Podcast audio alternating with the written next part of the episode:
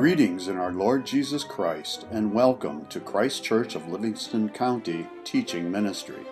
Christ Church is a member of the Communion of Reformed Evangelical Churches, Tyndale Presbytery. The following audio recording is from a covenant renewal liturgy at Christ Church. We trust you will be edified and ministered to by the Holy Spirit through this audio recording. Our call to confession this morning is from Daniel 9, verse 8. O Lord, to us belongs shame of face, to our kings, our princes, and our fathers, because we have sinned against you. A deep sense and a clear sight of sin, its heinousness, and the punishment which it deserves should make us lie low before the throne of God. We have sinned as Christians. How can that be? In Christ, we are the favorite of God and yet we have been ungrateful. We are privileged beyond most, yet we have not brought forth fruit in proportion to our privileged state. Too often we view our sin in reference to our past sin before we were regenerate, or we, re- we view it in comparison to the sins of the world of non Christians. We think, well, yes, I still sin, but at least not like I used to, or at least not like them. We pardon ourselves and we think too lightly of our sin. We may not sin as we once did before the light of Christ shone in our hearts. We may not, and hopefully not, sin as do the unregenerate of the world, yet we still sin. And when we do, we sin against the light and the love of Jesus Christ. Light that has penetrated the darkness of our minds, and love that has purified our souls. This, dear saints, is an atrocity. When the wicked of the world sin, they are simply doing what is natural to them. They are acting from their only identity, fallen and unregenerate slaves to sin. In fact, their sin, no matter how terrible, really is modest compared to our sin because we have a new identity. We are no longer slaves to sin. We are God's elect people and have communion with Him through Christ and the indwelling of His Holy Spirit.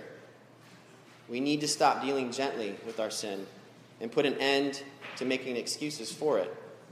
If we are blase about our sin and careless about the threat of temptation, then indeed to us belongs shame of face.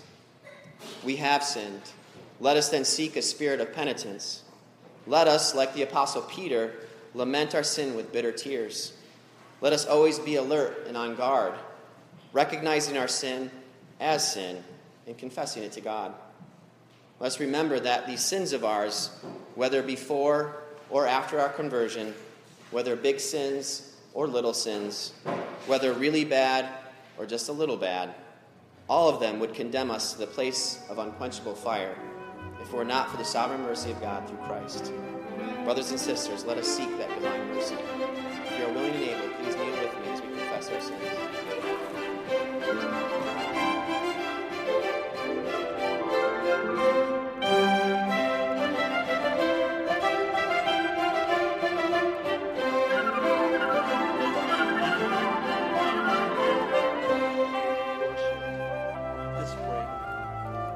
Gracious Heavenly Father, we, we thank you for, for this wonderful day you set apart for us. And for having your word before us and having the, the indwelling of the Holy Spirit to help us to understand it and to apply it into our hearts. So please be with us as we go, we go through this passage. In Jesus' name we, we pray. Amen. Kids, what do you think about our planet? Have you ever seen a picture of our planet, the Earth, from the space, took from the space? Yes? Oh, good. It's looked beautiful, isn't it? Peaceful. It, actually, it's looking a complete order. But looks sometimes can be what? Deceiving. Especially for us who are living here right now, when we turn to the news, we know what's going on right now. Perhaps the kids do not know, but we adults, we know how our world is going right now. And it seems that the more we know, the more we feel out of control. And we may even despair and lose our hope regarding our world. For those who are grandparents, you may have already this feeling look to your grandkids and what's going to be, what's going to happen with them in this world. And we may be tempted to make those kind of questions. What's going on here? Is there any hope for the future? Is, is there anybody in charge here? Is this world going anywhere? Is there any point to human history? Again, who is in charge here? Donald Trump? So now, get this picture that we have from the space and then get inside this world. We know what's going on. We know what's happening right now in Africa, in the Middle East. Now, what about God's plan?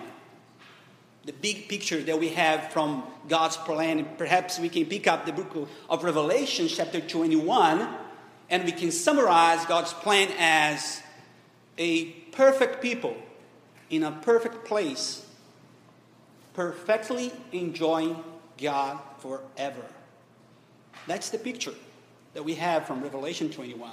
No disease, no cry, no sin, no death. But now again, what about looking? Is God deceiving us? Because if we look to the church today, we may be tempted to despair in the same way. Isn't it? Look at the theology of the church today. Look to, to, to the prosperity gospel. Look at the church in the Mid East being persecuted, put to death because of Christ. Is God deceiving us? Is this picture from Revelation 21 a deceiving one?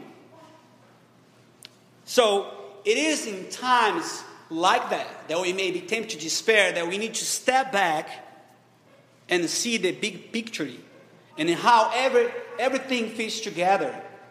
And the book of Revelation help us to do that, especially in chapter 5 that we read right now, because this chapter is the climax of these great picture. And from chapter 5, we have the, the vantage points of eternity to see the world, to see the outcome of this world. It is here in this chapter that we find the answer for all those questions. And the answer is just one yes, yes, there is a point to all of this. Yes, this there is a goal that we are heading toward. Yes, there is someone in charge here, brothers and sisters. There is someone in charge not only to reveal the course of this world, but he also in charge of them. And that's the good news for you, for me today. He is in charge of ruling all things for the good of his kingdom, for the good of his people, his church, the gospel. So, my hope today is that you, you can see that because Christ conquered he is worthy of being in charge, and He is worthy for receiving all worship. All worship. And that is what chapter 5 is all about the worthiness of the Lamb. And basically, what we're going to do now, you have your notes in the bulletin. We're going to break up this, this chapter in three main moments that we can relate it to, even our days the problem, the solution, and the response. So, our first point the problem. What is the problem? The problem is that we are not in charge anymore. We are not in charge anymore. You may ask, well, but when we were? And actually, we were in charge. But for, for us to understand here the problem that we have here, the problem that John is seeing here, we need to understand the scroll. The scroll is the key to disclose this passage. to understand the problem, to understand the solution, and to understand the response. Because the, the scroll, if we look back to the Old Testament, it gives us two main significance here. And the first one is that the scroll is the, is, it is the title deed to earth itself. In other words, the scroll symbolizes ownership. And here is especially speaking about God's rights over his creation because he is the creator. Is that what chapter 4 is talking about here in Revelation? He owns, as Psalms 24 described, the earth and all, all who live in it are permanently God's possession by his right of creation. But then these, this creation was given to a people, to a nation. In Leviticus 25, we see that the land, in a micro sense, was a permanent gift from God to his covenant people, the Hebrews, the Israelites. And there was an order to them, they should not sell the land. That's the reason why, when in 1 Kings chapter 21, Ahab approached Naboth to buy his vineyard, and his answer was, The Lord forbid that I should give you the inheritance of my ancestors. You're not supposed to sell the land, it's a gift from God. But if in any case a person, for being poor, going through a financial hardship, had sold the land, any of his kin or relative could come and redeem it. But, kids, here is a Sunday school question. Where in the Bible have you seen a person as well receiving a land from God to be God's royal steward? And then he end up losing. Who was the first man who did that? Adam. Genesis. So you see, just as any Israelite could sell or lose his land for a moment, so Adam lost his God given dominion over the earth. And after the fall, mankind, you and me, we are not in charge anymore. And Satan become what? Paul says, 2 Corinthians 4, verse 4, that he became the, the God of this world. So today, when you turn the news and you see and listen this world falling apart in an evil manner, remember, this is the result of the fall and the temporal and impartial govern of the evil one. That's the world that we are living now. But there is another thing about this scroll here. It is about the content not just ownership, but what is in it, the content of scroll. And go, going back to the Old Testament, Ezekiel's scroll, chapter 2 and 3, Ezekiel's scroll symbolized at that time the message that Ezekiel had to deliver to God's people. And it was to God's people, and it was a message of judgment specifically. But now this scroll here is different. It represents God's plan for all mankind. In particular, God's plan of redemption and vindication to his covenant people, the church, and God's plan of judgment, condemnation for his enemies. So this scroll here not only is not only concerned believers but also non-believers. But in order for God's plan to continue to be accomplished, someone who is worthy. We are not talking about someone who can. Anyone could open, but who is worthy to open the scroll. In order for God's plan to continue to be accomplished, there has to be someone worthy to open it. Otherwise, neither the church can be vindicated, nor God's enemy can be judged. Evil will continue would you continue forever without being punished? And that's the sense that we have today. Especially for my country, Brazil. We have discovered the, the, the historical corruption in the world. Just this year, five, five, 58 billions, billions dollar being stolen by politicians. And you would think as a church, oh Lord, when the evil will be judged? Just when we find one who is worthy to open it. In verse 3 and 2 and 3, John hears this question Who is worthy to break the seals? I mean, the seven seals and open the scroll. And as the numbers of the seals indicate here, this scroll is perfectly and divinely sealed. So only one who is perfect and divine would be able to would be able and be worthy to take it from God's hand and to open it. And here's the problem. No one was qualified.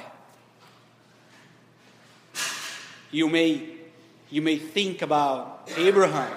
You may think about Moses, David. No, no one of them was qualified to, to claim such a status. As Paul says in Romans 3, verse 10, no one righteous, even one. Not even the saints around the throne could bring themselves to look to this book to see whether they would qualify to open it. Although all these names that we mentioned here Abraham, Moses, David although they had all experience, experienced great power in overcome death and became, became like Christ in his resurrection, as they did, all of this was by God's grace, not by any of their merits. But here we are looking for someone who is self righteous, perfect, holy, and able to open the scroll by his own merits, not by impurity one. And he must be a man, remember, because it is the lost state of man that must be redeemed. So we are looking for someone who is 100% God and who is 100% man. But verse 3 says, No one was found. And there was a silence.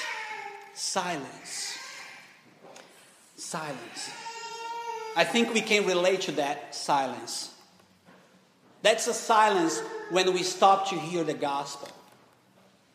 That's a silence we, when we, are, we feel hopeless.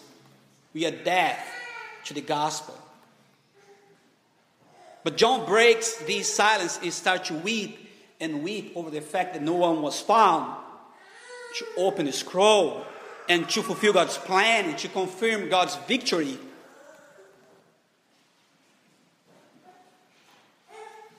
So John cries. And here's a cry, brothers and sisters. We should care ourselves until our Lord's return.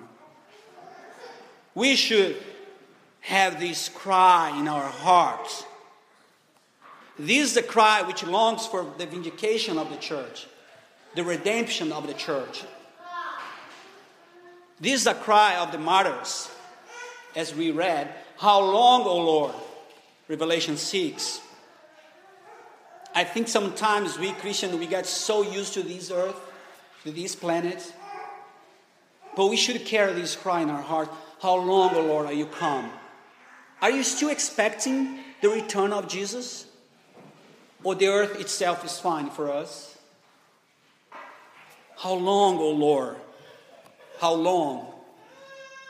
Can you see how hopeless and powerless we are when it comes to salvation and judgment? Can you see here um, the weight and tension that John is feeling right now? So this is the cry which recognize that there is no salvation in our, in our own. There is no hope in ourselves because we are not in charge anymore. But after these moments of hopeless silence, John hear the gospel. And here we turn to the second point, the solution. We are not in charge, but the Lamb is in charge. The Lamb is in charge. Verse 5 and 6, we are told that John first heard. He heard about the lion who, who conquered. But when he turns, he see what? A lamb. Having all visible marks of being slain, and yet the lamb is not laying on the ground deadly, but standing, receiving all worship. So here's the paradox solution for the church today. Because the lion is also the lamb. As we know, Jesus conquered not by force, but by suffering, an obedient suffering. Jesus conquered not by violence, but by death, a sacrificial death. We can say that the triumph of the lion is based on the sacrificial blood of the lamb. That's the paradox here. But we have this figure, the lion as well, the lion of the tribe of Judah, which go, goes back to the Old Testament. Genesis 49, verse 9, when Jacob, Israel, was bestowing a final blessing on his sons, and he compared Judah with a lion. And he foresaw a perpetual royal dynasty coming from Judah's line. And we can see how God was faithful to, to this vision. Because God appointed David from the tribe of Judah to replace King Saul from the tribe of Benjamin. But what's happened? We know that David's dynasty was cut off like a tree during the exile. But again, God, in His mercy and His compassion, and in his faithfulness, he rose the prophet Isaiah to prophesy again that there you be a one, a new fruitful, a new fruitful shoot from the stump of J- David, his father Jesse. And then when we turn to Matthew, right in the beginning of the New Testament, we see that finally all those promises here from the Old Testament is fulfilled in Christ. Jesus, the anointed, the king, the son of David, the son of Abraham, who conquered. But there is the lamb here as well. There's this figure of the lion and this figure of the lamb. And what we can learn about the lamb here is very interesting. The first thing we can learn here, we are very used to, is the passive aspect of the lamb. Goes to the Old Testament, starting in Exodus 12, the lamb, and going until Isaiah 53, the lamb is described as the suffering servant. So, throughout the Old Testament history, God was using this figure, the lamb, to maintain, to renew, to sustain his covenant with his people. In other words, during the entire redemptive history in the Old Testament, God's people put the lamb in charge to maintain his covenant with his people. Now, when we move to the New Testament, we still see the Lamb still in charge to mediate God's covenant with His church in the same way by removing our, our transgression sins while putting away God's wrath, which we deserved. So here's the Lamb from the Old to the New Testament in charge but there is another thing very important here about the lamb that sometimes we don't see. It is the active aspect of the lamb. We always think about the lamb, this little calm, lovable animal. But I want you to see now here that the lamb is not only in charge to vindicate God's church, but also to judge God's enemy. This is the active aspect of the lamb. When we turn to chapter 6, when finally this scroll is opened, we see that this lamb who has seven horns, which means complete power, which has, who has seven eyes, perfect knowledge. And we see that the lamb here has a perfect power and perfect knowledge to do what? For why? So at the end of chapter 6, verse 17 and 16, we see the active aspect of the lamb, which says, um, verse 16, we are told that the people are calling the mountains and the rocks upon themselves, saying, Fall on us and hide, on, hide us from the face of him who is seated on the throne and from the wrath of the Lamb. Can you see that? From the wrath of the Lamb. And from the, for, for the great day,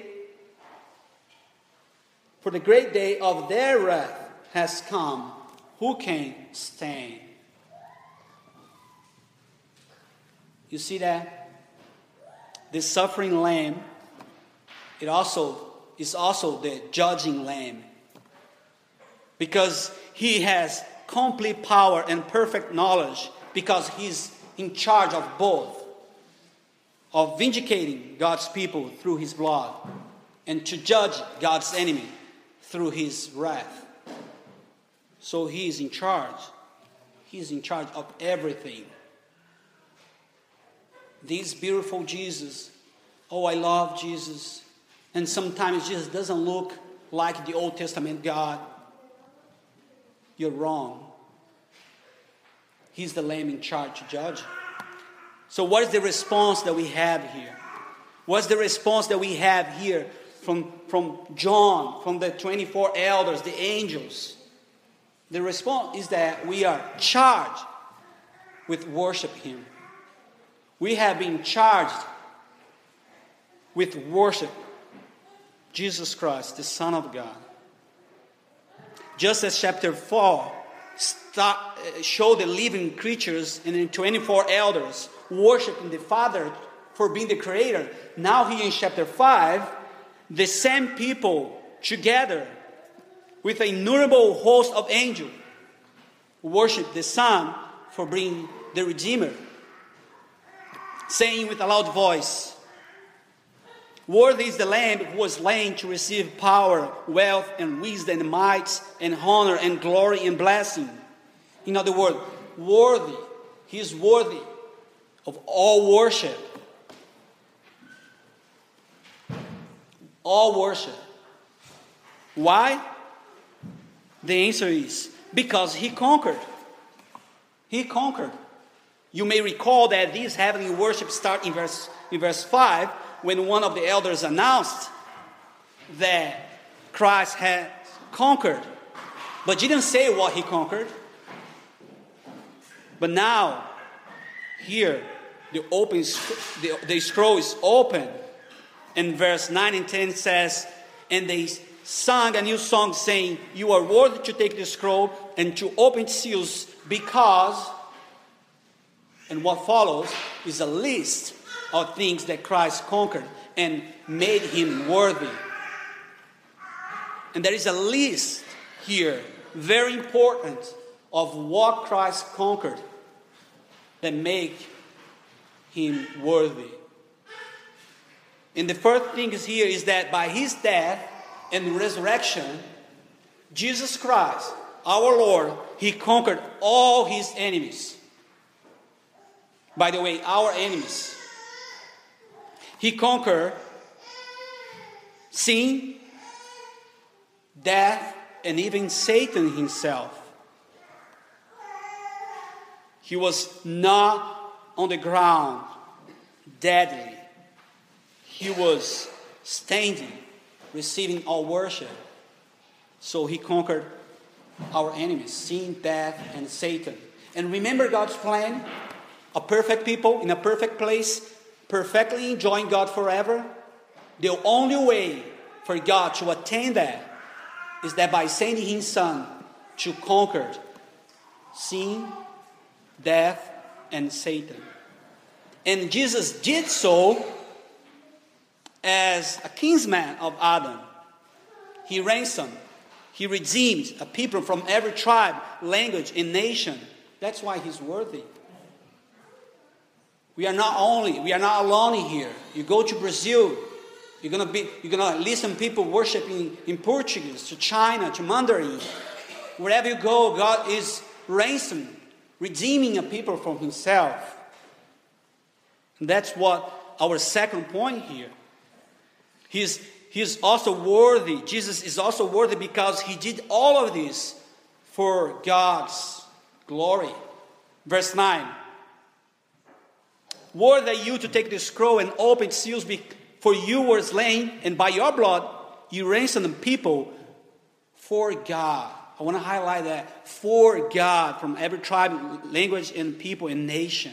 For God. So let me say one thing. We are not the priority of Jesus' life, death, and resurrection.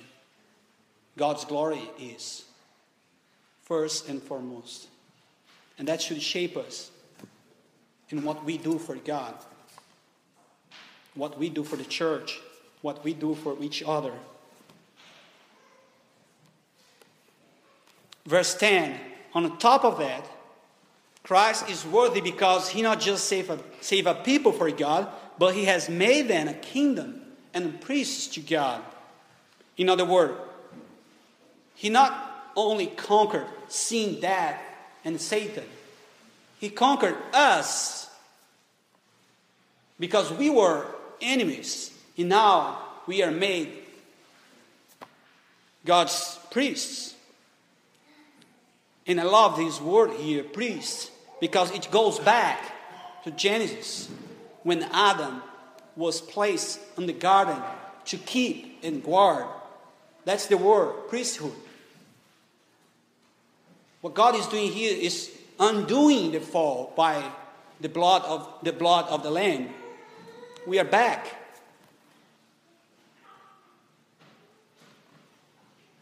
And God conquered us.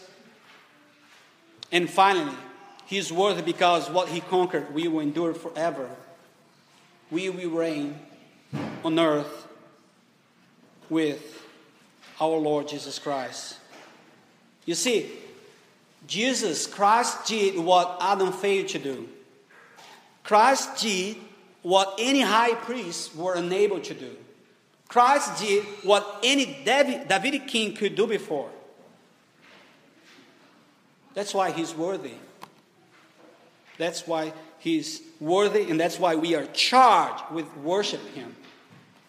So before we go home, here, here goes two application for us. The first is because Jesus is worthy, we should give him our devotion and obedience.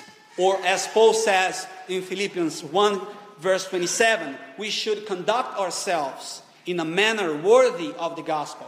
Because Christ is worthy, we should conduct ourselves in a manner worthy of the gospel of Christ. We should live, we should live in light of what we know Second, because Jesus is going to redeem a people, as we read here, from every tribe and nation and language, we must do our part in getting the message out. We need to proclaim the gospel. Because Christ is not ju- just worthy of our worship, He is worthy of increasing worship.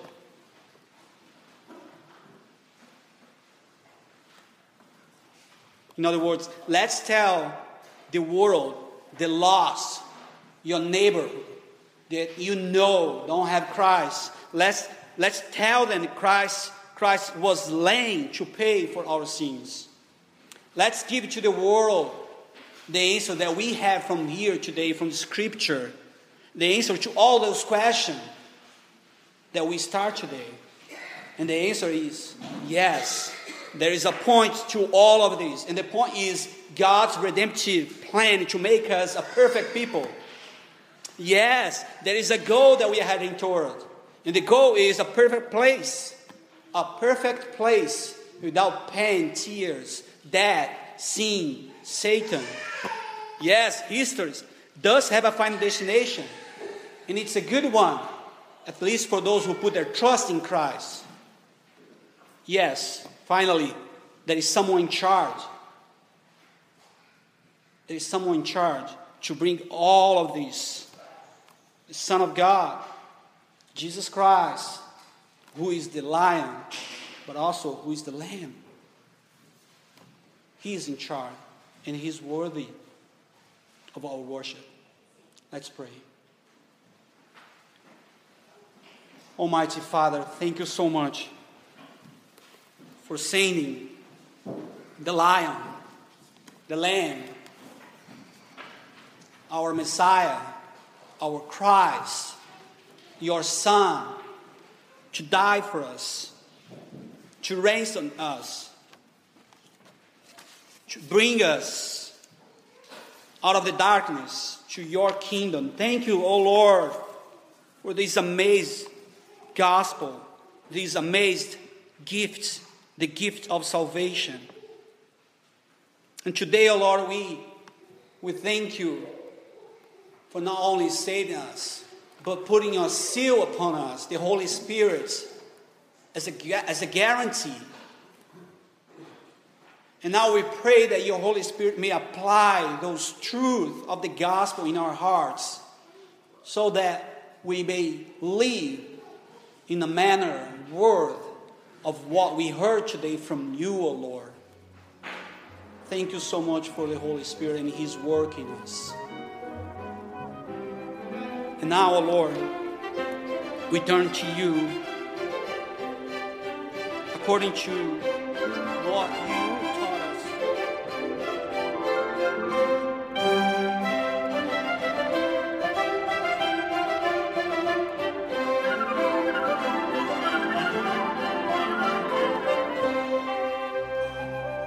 Psalm 27, verse 6, we read, And now my head shall be lifted up above my enemies all around me, and I will offer in his tent sacrifices.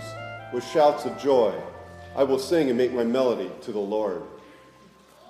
Our worship liturgy moves through the sequence of cleansing by confession and absolution, and consecration as we hear God's word preached and we take it in, and the Holy Spirit works in us.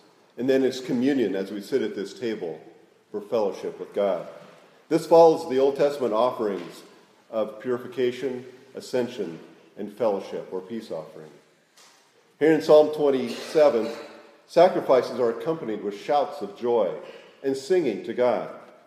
The psalmist doesn't say that we will offer sacrifices with quiet meditations on the suffering of, of the Messiah.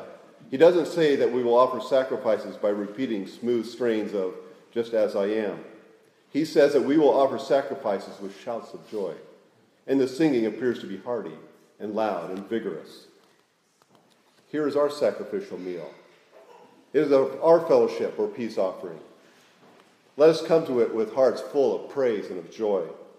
As we receive from God this bread, may our singing be joyful and be a testimony to one another that we believe that Jesus is the triumphant Savior. Savior. He is the worthy Lamb because he is. Welcome to Christ's table. Christ's body broken for us. Let's pray. Thank you for listening to this audio recording from Christ Kirk of Livingston County.